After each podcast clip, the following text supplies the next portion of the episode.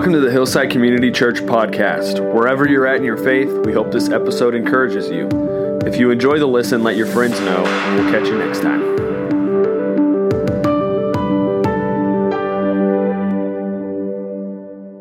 Well, we are looking at Hebrews, uh, the end of it, really, which sort of is the climax, the rhetorical climax of this incredible book the end of 12 and into 13. And the writer presents believers on a journey.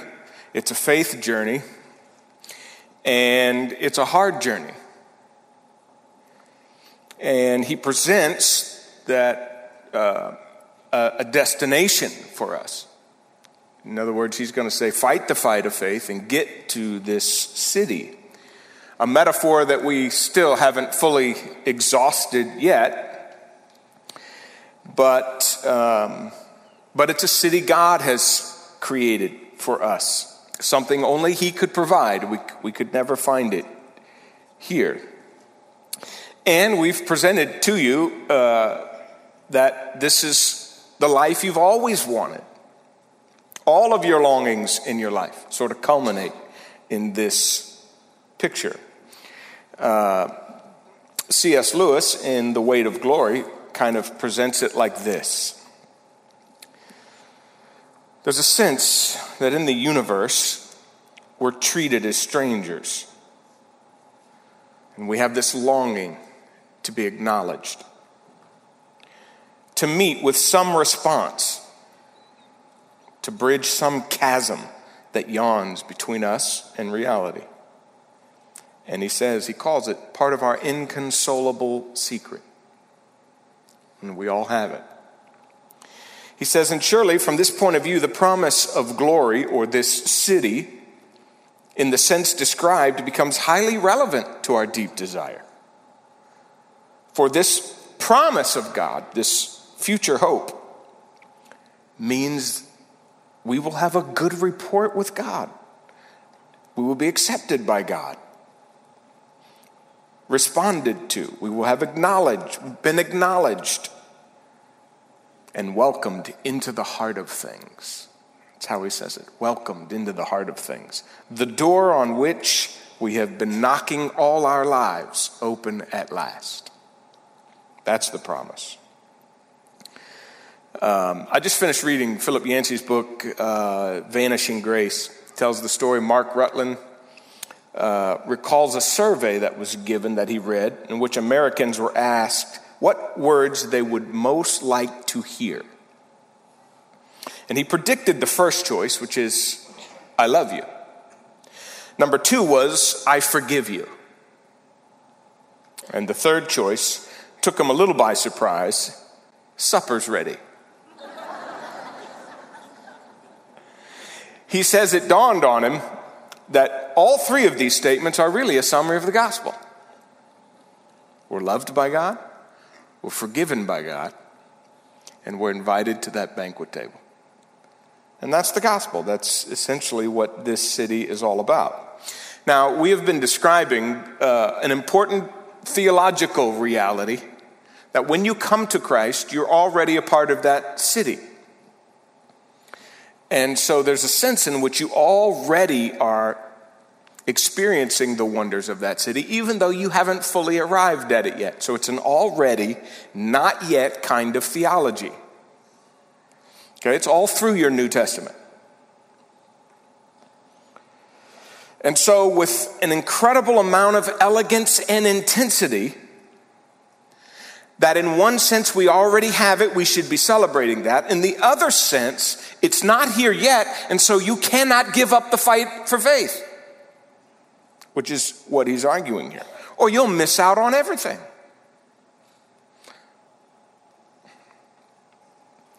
And so he's teaching us how, even though we haven't arrived in that city, to live as though we're already, and that's to cityfy us. He's trying to ultimate the big city, cityfy us. Now, I want to just say these two things because this happens to people. Uh, I want you to know something your faith is vulnerable. Not everybody who starts the journey ends it. Many people bail. It's not a given. And so we have to be ready. So if you're taking your faith for granted at any level today, the writer of Hebrews would almost want to call you into his office and have a, and have a chat with you. Before we jump into chapter 13, which is where all of the sort of the city image and practice is going to come to the forefront, I have couldn't resist one more look at the end of 12 as, as, a, as a way to prepare us for chapter 13. Uh, before we ascend the peak, you've ever been on a hike or if you've ever done a climb, right before you get to the peak, and you bag that peak, they call it. You need to be prepared for it. So, uh, let's do that. And what I've done is I've created a chart for you. This is the end of 12 into 13. If you grasp this chart, you'll be ready for 13. Uh, if not, um, you won't be ready. What can I say? Now, I'm going to walk you through it, and once I'm done, I think you'll, you'll, you'll get it. So don't try to understand it all right now. Let's go through it together. So here's what we learned. It'll be a good summary for those of you who haven't been here for the last few weeks. We learned at the end of chapter 12 that there are two approaches to life. You can approach life like you're like like the, the Israelites did approaching Mount Sinai, which they wanted to be in God's presence, but there was no way they could get there. God was too holy and they were too sinful. Or, so you can approach God like an achiever. Hey, God, look what I've done. Look what I have. Look what, you know, you're going to be proud of me. Uh, let me show you who I am and why you want me in your presence. And it doesn't work that way. So we said you can approach life as an achiever, approach God that way, or you can approach God like a receiver, someone who gets the life. And so we said, you, he says in the end of Hebrews, you haven't come to Mount Sinai. You have come to the city. You have come to Mount Zion, where God dwells in the city. And so God, he describes this beautiful place of grace, where you're a receiver. You don't come there to show God what you have. You come there to receive something you do not have. And remember, C.S. Lewis said, You can approach God, eh, we all every single day walk the razor's edge between these two incredible possibilities of judgment or reception by grace. The razor's edge. Now, uh, if you've come to that city, remember, he's trying to cityfy us. If you've come to that big city, you've got to learn how to live in that grace. Uh, and Hebrews 7 through 10. If you haven't read that in a while, just read it a few times this week in preparation for today, you will see the lengths to which God has come and gone to make sure that this place is available to people by grace. And you will get the only, what, what was read this morning, is the only conversation you and I have been given or able to see that the Trinity had before Jesus came here. In Hebrews 10. And you see the great lengths God went to make that this place possible. What kind of conversation would have been something like, well, we're going to have to disrupt this incredible community that we have together? We're going to have to disrupt that. And I'm actually going to have to give you a body, Jesus. I'm going to have to give you a body. And Jesus, remember in the text, you hear him say, A body you have prepared for me. You want me to take a body? I'll take a body. And then you want me to go down there and die? Yeah, I'll go down there and die. Incredible lengths God has gone to make it possible for us to be in his presence. That's what he wants. And so there is a sense in which we've sort of come to this, this party. We described it as a party. That's how Hebrews describes it this celebration of grace. And so uh, now we're trying to figure out how to live there at this peak. And I don't know if. Uh, read an interesting article. It's actually been a while now, but I picked it back up again. Um, more people have died on Mount Everest this year than any other time. And so I've been reading a few articles on why that is. I'm fascinated by that. And there's a number of reasons. There's crowding, there's um, the weather, uh, unique. Um, this year, 11 people have died. This is the last number I got. Uh, but the root problem in this article that I read was primarily it's still the inexperience of climbers, as well as the inexperience of the operators who are guiding the inexperienced climbers. And he says this, laugh, this lack of experience takes all the other problems and it just exacerbates them. You get into these circumstances, get into these dynamics up there. You enter what they call the death zone. And because you do not know what to do, and your body's not designed to be at almost 27,000 feet or at the peak 29,000. People can't make it. And a lot of people enter the faith the same way and they get really close, but they don't get all the way up. And the writer of Hebrews is saying, You're partly in the city now because you've given your life, but you've got to bag that peak and you're going to be in the death zone occasionally. And you better know what you're doing. It, it's, it's a life or death thing. So he's trying to say you got to take your faith seriously. It's your faith that's going to get you to that peak. Now, because of the lengths God has gone to make this even possible, all right, our next picture in this thing was Guess what's going to happen to you? What kind of judgment there will be? You think there was judgment if you approached the way Israel approached Sinai? You thought that was big, and it was pretty powerful the way he described that judgment. He said it's going to be nothing like the judgment for those who have sort of figured out what grace is and decided they didn't want it. The judgment will be far worse. And so when you read 25 through 27, and I'll show you verse 25. Here's what he says after he says about this beautiful city available to us. Take care not to refuse the one who is speaking. Who's speaking now? If they didn't escape when they refused who warned them on earth, that's those at Sinai, how much less shall we if we reject the one who warns from heaven? If we approached the city and tried to get to God up there on the mountain and we couldn't do it, and we got judged,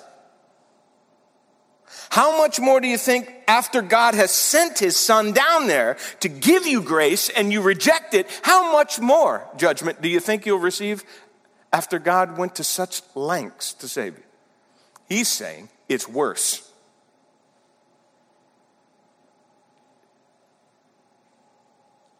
It's sort of the idea that this is why this particular message in the book of Hebrews is primarily for people who go to church. It's for people who hang around the city a little. They, they, there's things about the city they like. There's something about grace they're attracted to, and they come to the party and they dance for a little while. But at some point, they get tired of it and they, they, they, they, they decide they, they don't want to do it anymore and they sort of walk away from the grace. Maybe life just got too hard. Uh, maybe culture was too overwhelming. Uh, maybe they started wanting things they've never wanted before. Those are some of the reasons. And so people bail on it. And I want to read you in Hebrews chapter 10 what happens if you decide to go from here uh, back over to here. You know, become an achiever instead of a receiver. You know, give, give God back his grace. Then your judgment's worse. Listen to what Hebrews 10 says. if we deliberately keep on sinning after we've received the knowledge of the truth, in other words, you've come to the party and danced for a while, there's no more sacrifice for sins for you. I mean, if you bail on what God did to take care of the sin, now there's nothing to take care of your sin. All there is is a certain judgment. And a fire, a fire that consumes. Remember, we talked about what happens? God's like a fire. And it'll consume you if you come there. Become an enemy of God. Someone who rejected the law of Moses, Sinai, was put to death without mercy on the basis of two or three witnesses. How much greater punishment do you think the person who deserves person deserves who has contempt for the son of God? Listen to what happens. He profanes the blood of the covenant, that's Jesus' sacrifice, that made him holy and insults grace. That's even worse. You insult grace. You get around grace for a little while, it's not enough for you, you bail on it, and you walk away. Have you been reading lately about the deconversion stories of people? I mean, people are deconverting, they're bailing on their faith. Famous people. Josh Harris, famous pastor, he's the one who wrote the book, I Kiss Dating Goodbye. Marty Sampson, the songwriter for Hillsong, wrote some of the worship songs you sing. They're bailing on the faith. So when we look at our chart, okay,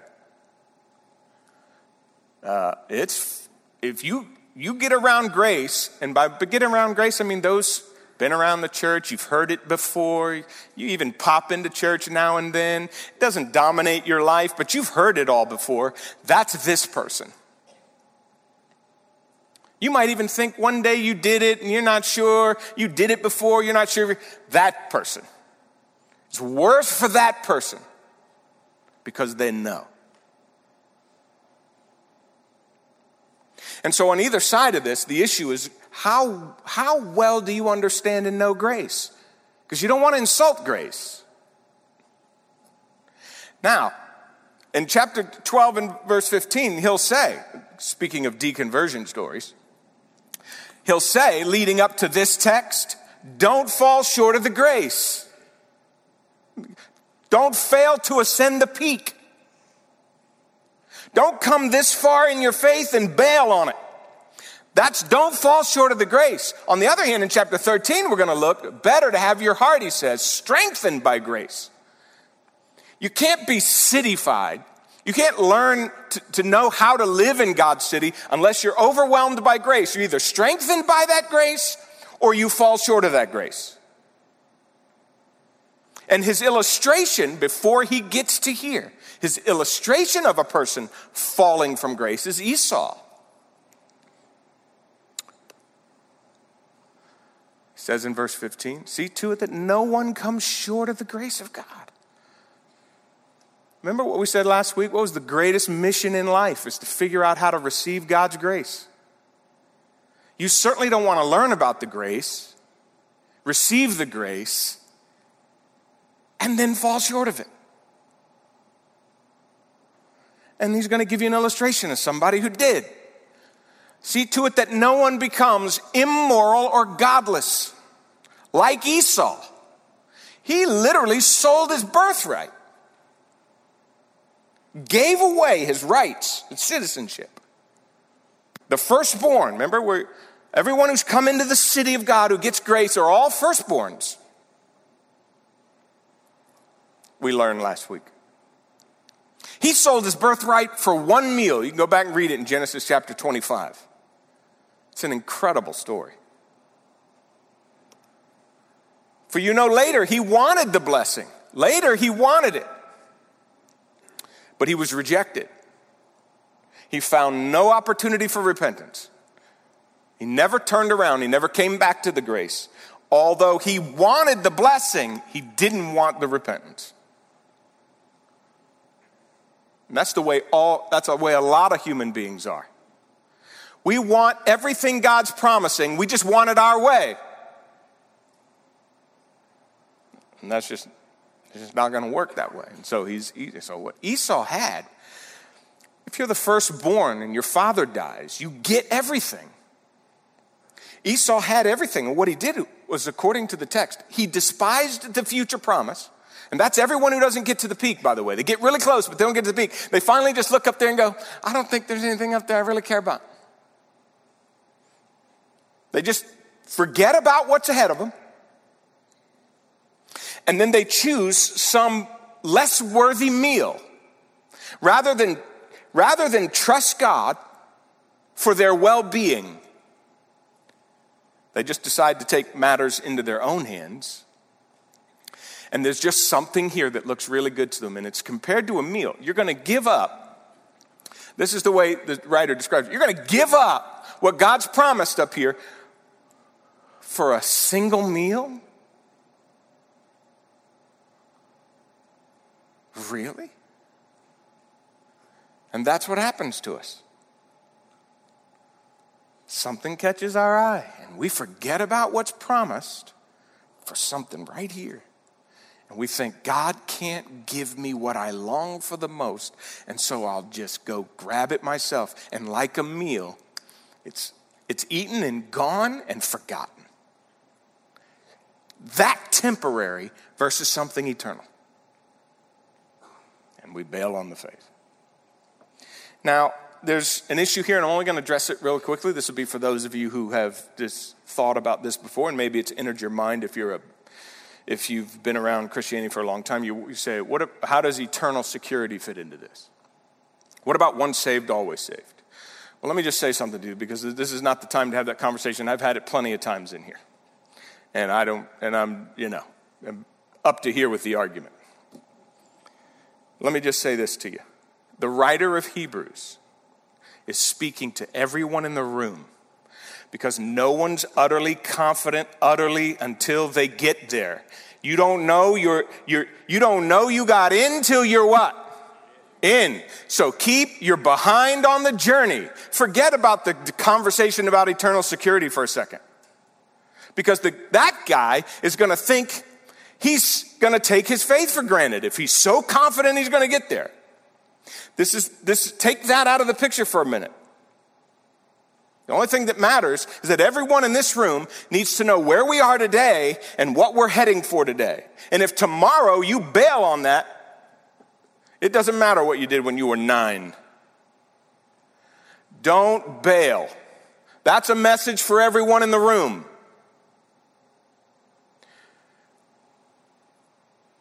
And me. And there are a lot of reasons to bail. Do you know that? There are a lot of reasons to bail. I mean, I don't always agree with the way God runs the universe. Do you? Some people bail for that. I get selfish and I want things I can't have. I get overwhelmed and I think it's not worth it. Don't fall short of the grace. So you're like, okay, okay, so, all right, so it's going to be worse if I bail. And then he sticks verse 28 into this deal. The last verse in Hebrews is, or 12 is, is verse 29. So he goes to 12, 28, and in this verse right here, after talking about this wonderful city, goes back to the idea of judgment being worse, and then he says, but let me give you the key. Let me give you the key, and it's sandwiched in right here at the end in, in verse 28. And uh, let me see if I can find that. So, so he says. So, because God's going to shake the earth and he's going to judge it, and don't bail on grace or it'll be worse, since we are receiving an unshakable kingdom. That's the city up there in the picture. We're already receiving it. We haven't fully gotten it yet, but it's already, some of the blessings are already being given to us about grace. We looked at them all last week. What does he say to do? Give thanks. And offer. How do we give thanks for the offering that was given to us? The disruption of the Trinity. God the Spirit taking on a body for the purpose of coming here and dying for us and providing us salvation through grace. How do, what do we do with that? We give thanks and we offer back worship that is pleasing to God in devotion and awe. And I want to talk about these two words. We're trying to please Him, do things that please Him. That's what you do when you're overwhelmed with gratitude. We're receiving a kingdom. By the way, now the city image becomes a kingdom, which means at the center of the city is the king. He runs the show. You know, the best definition of kingdom Dallas Willard gives is just basically where, where what he wants to happen actually happens. Because he's the king. Where what he wants to happen actually happens. You've come to a place where you're not the king. And you don't even deserve to be there. You've been given grace. And so you're thankful. And so you offer back to him your life in a way that's pleasing to him, not pleasing to you, pleasing to him. This is how people live in the city. This is the key, by the way, to understanding chapter 13. If you don't know how to breathe in grace, if you don't know the wonder of how to do this, chapter 13 is going to feel to you like you've gotten really close and you bail on the city. Can't take it anymore if you don't know what this means. So we need to address that for a second, but before we do, um, let me take you one, let me, let me take you back to our image. So here's our key and he sandwiches it in there. But then he does something very interesting. He comes back to the concept of judgment in verse 29. So he leaves it here, comes back to it here, but in between sandwiched this key. So he's telling the people, don't bail on the city, it'll be worse judgment. But you, you won't do that. You're receiving a kingdom. You're receiving life from that kingdom. And it's a kingdom of grace, and you're breathing the air of grace. So you're going to be thankful and pleasing to God. By the way, that's how 13 21 ends. And so, really, from here to here, it's the key that unlocks chapter 13, starts with the idea of being pleasing to God, ends with the idea of being pleasing before God. The life that we're going to be learning in chapter 13 is what it means to, to live a life pleasing to God. But before he does that, he comes back to the idea of judgment again in verse 29. And this is how he ends. So after he gives us this incredible thing, he comes back to verse 29. Look what he says. For our God is indeed a devouring fire. Comes back to the image of fire. And he closes the book of Hebrews with this. It's as almost as if he sandwiches judgment and judgment, and in between, those who live in the kingdom. And so, if we're going to look at our picture again, I'll give you a clean one here.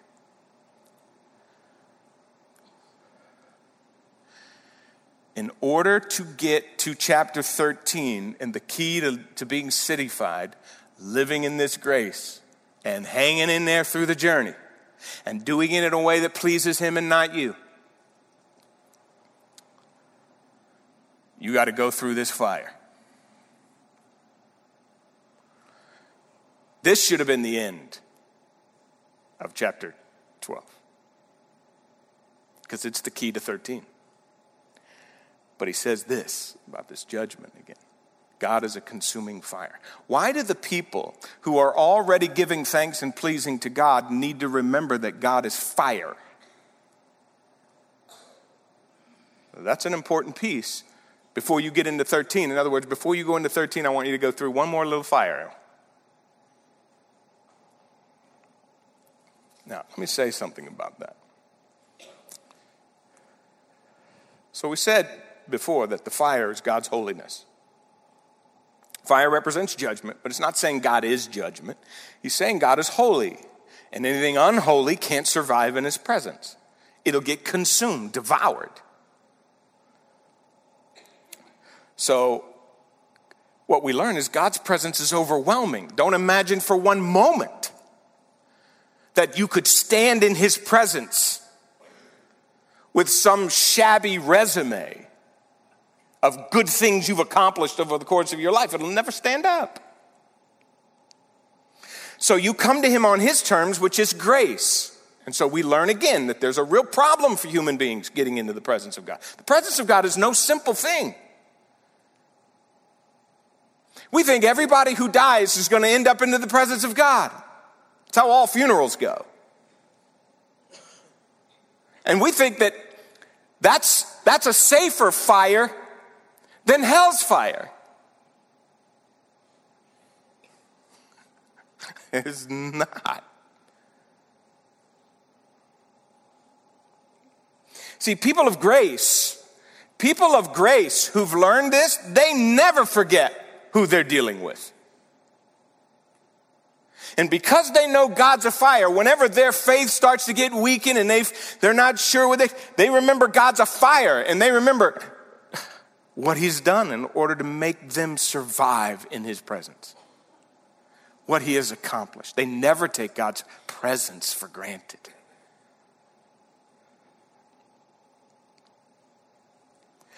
They remember this is holiness. And in chapter 12, which we have been looking at, he says, um,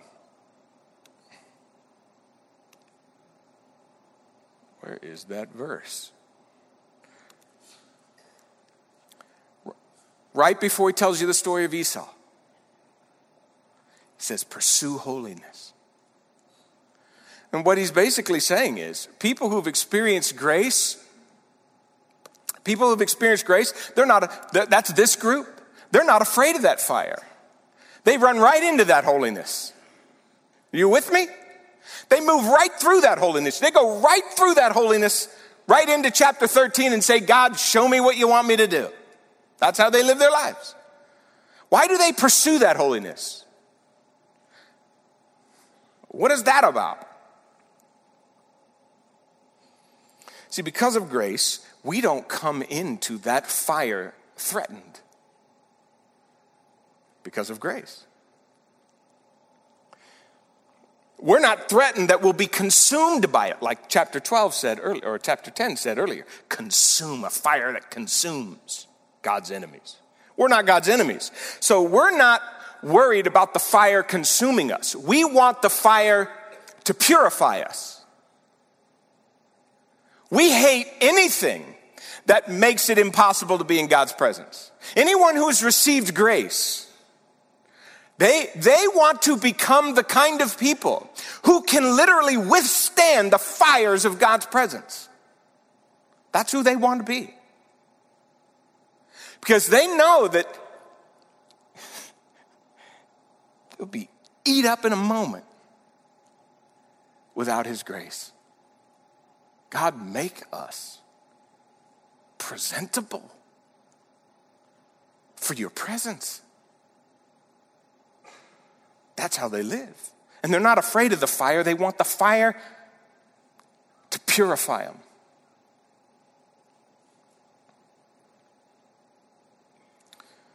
Dallas Willard is the one who, I'll never forget reading this, it just blew my mind. He said, The fires of heaven burn hotter than the fires of hell.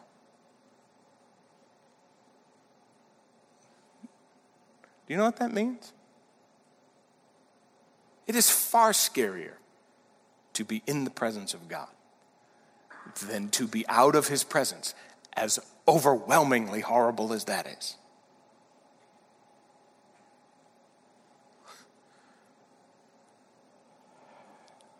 I like what he writes, and I think it's worth hearing. Uh, part of what he's getting at is if you don't want to be with God now, you will not want to be with Him later. Because when you get to heaven, He is the center of everything. His presence is everything.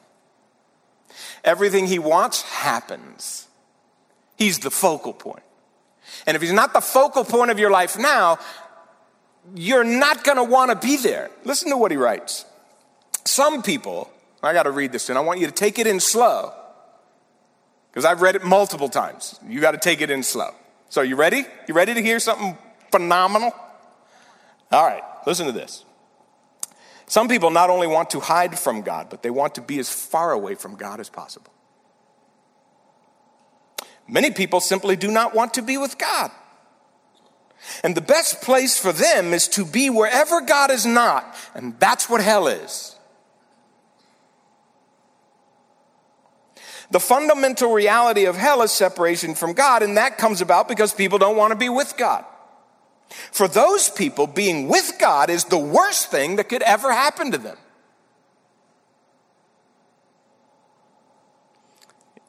A part of our problem with understanding hell comes from the way we think about heaven. Which is this point exactly. We think about heaven as some kind of comfortable resort. Here's what he writes But the greatest thing about heaven is going to be the presence of God.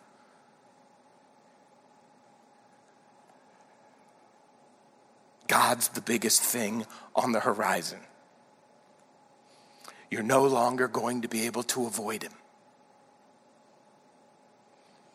And that would be supreme torture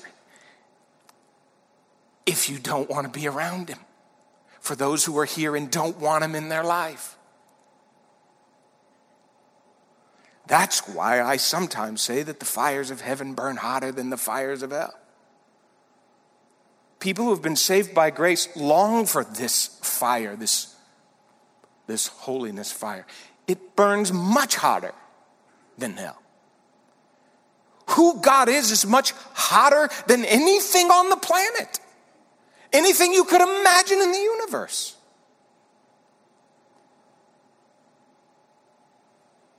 To be in his presence is no small thing. And people of grace know it, but they're attracted to it. They're drawn to his presence because they know those fires will purify them and make them into everything God wants them to be. And that's what they long for. And if that's not your heart, you won't be able to breathe at 8,000 meters when we get into chapter 13. You won't be able to take in the life that he's going to call for you. You're going to look at it and go, I'm not sure I really want that. But people who know grace are attracted to the life of chapter 13. They want the purifying effect of God's holiness in their life. Now, I want to come back to this real quick, and then I want us to do something together. Before we get into chapter 13, which is this key, I want us to go back to, uh, let's see where it is here 28.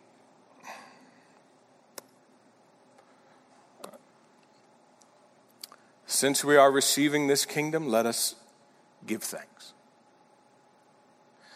Now, I have been meditating on this for quite a few months now as the key to chapter 13. It's gratitude. Is gratitude the key to the Christian life? People who have received grace they're, they're so grateful. They, they pass by lesser meals and they're more attracted to God's grace and His fire and His presence. They want to be in His presence. And they know that being in His presence is an incredible gift,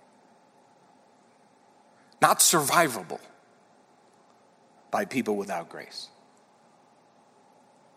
And so, in my reading this summer, and I, all I want to do is give you a couple of just feel before we go into chapter 13 this next week, um, uh, and tell you that you probably wouldn't think if I asked you, what is the secret to the Christian life? That it was gratitude.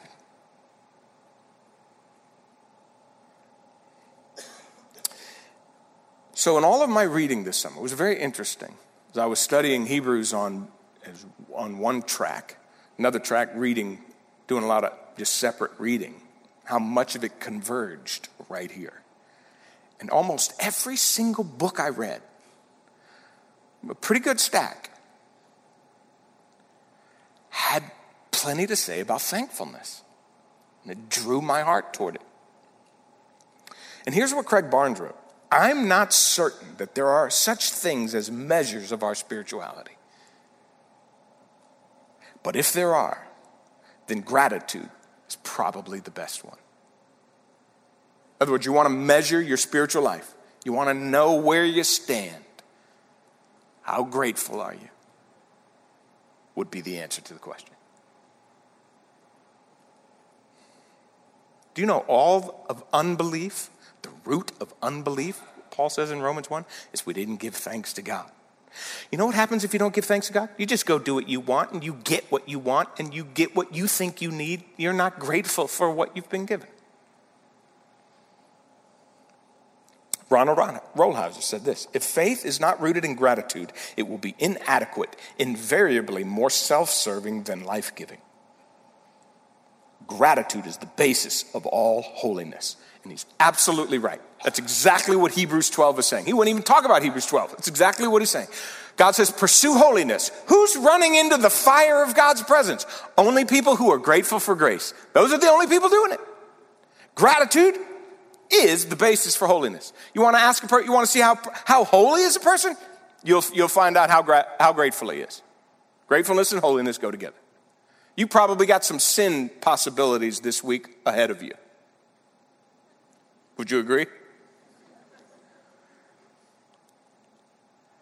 Some of them you already know are coming. Like it might be Thursday for you. Uh oh, Thursday's coming and I'm going to be put in a bind and I know it. Uh, she's going to walk in. He's going to ask me that. I'm going to have that choice. And the only thing that's going to make you not choose that lesser meal is gratitude. It won't be self discipline. It won't be how many times you read the Bible last month. It'll be how grateful you are for what God has done for you, and you want to offer back something pleasing to Him. That's it. It won't be because you're smarter than the other guy. It won't be because you're stronger than the other guy. It'll just be you're just more grateful for grace.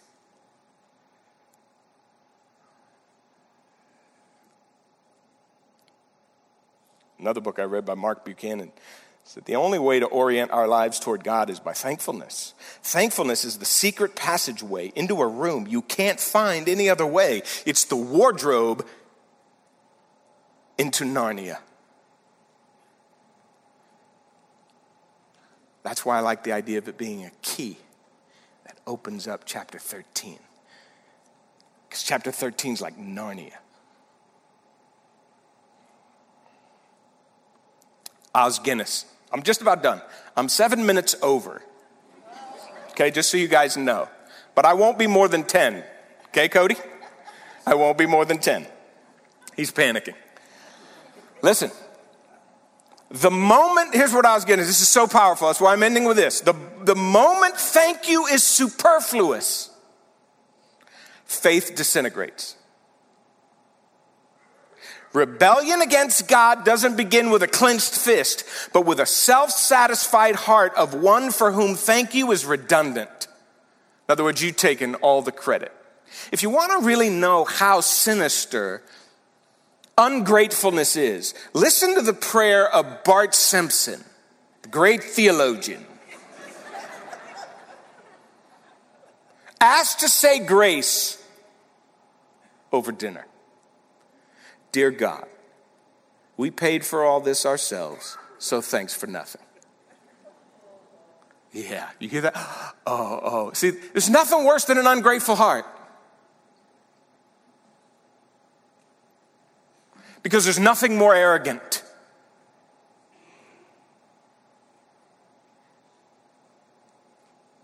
Martin Luther said, Nothing ages more quickly than gratitude. You say, Wonder why my Christian life has gone this way. You're just not grateful. You haven't thought about how, how hot God's presence is.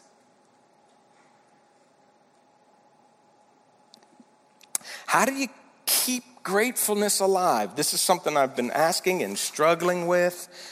And uh, Os Guinness said this Keeping alive a grateful heart is a spiritual art. Now, I've been meditating on that. What does that mean? Well, the last thing he wants you to do is do what we do to our kids. You say thank you right now, or you're going to your room. Because that's not a grateful heart. That's just the words coming out. But he says it doesn't want you to come up with something mechanical. So what he says is you got to weave it through your life. So I want to give you a, a little challenge right here. All I want you to do for just a moment is bow your heads and listen to what I say to you right now. I want you to bow your heads and open your heart to this concept of gratitude. Right now, there may be something in your life. It's possible that you've already prayed about it. It's very likely you've been fretting about it. It's even more likely you've complained about it. But perhaps you haven't given thanks for it.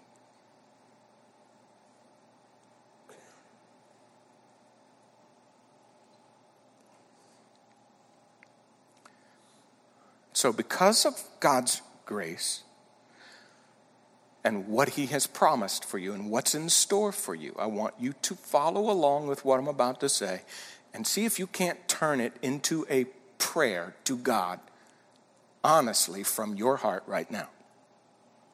And the prayer may go like this Lord, even though right now I'm not very thrilled with what's happening in my life, my situation, or my circumstances. I can't imagine how it can be dealt with, how it can be worked through, or how it's going to be overcome. I've been following you on this journey of faith, and I've come to a point where I don't know if I can go farther.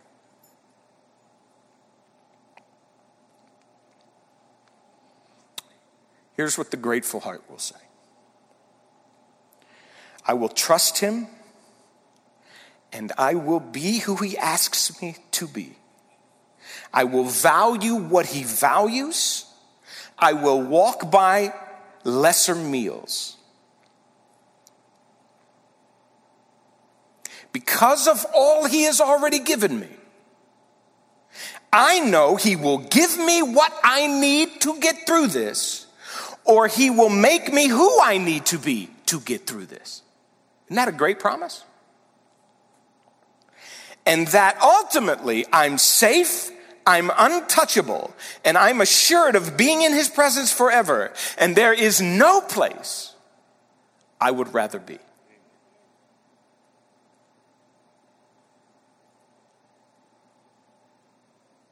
And if you prayed that, say amen. Amen. That's a grateful heart. That's what a grateful heart does. And that's how a grateful heart keeps going when times get tough.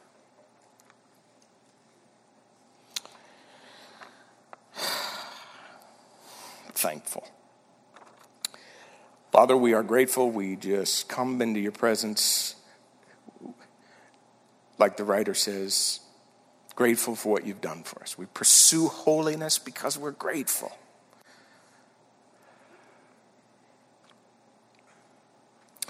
We love you for what you've done. In Jesus' name, amen.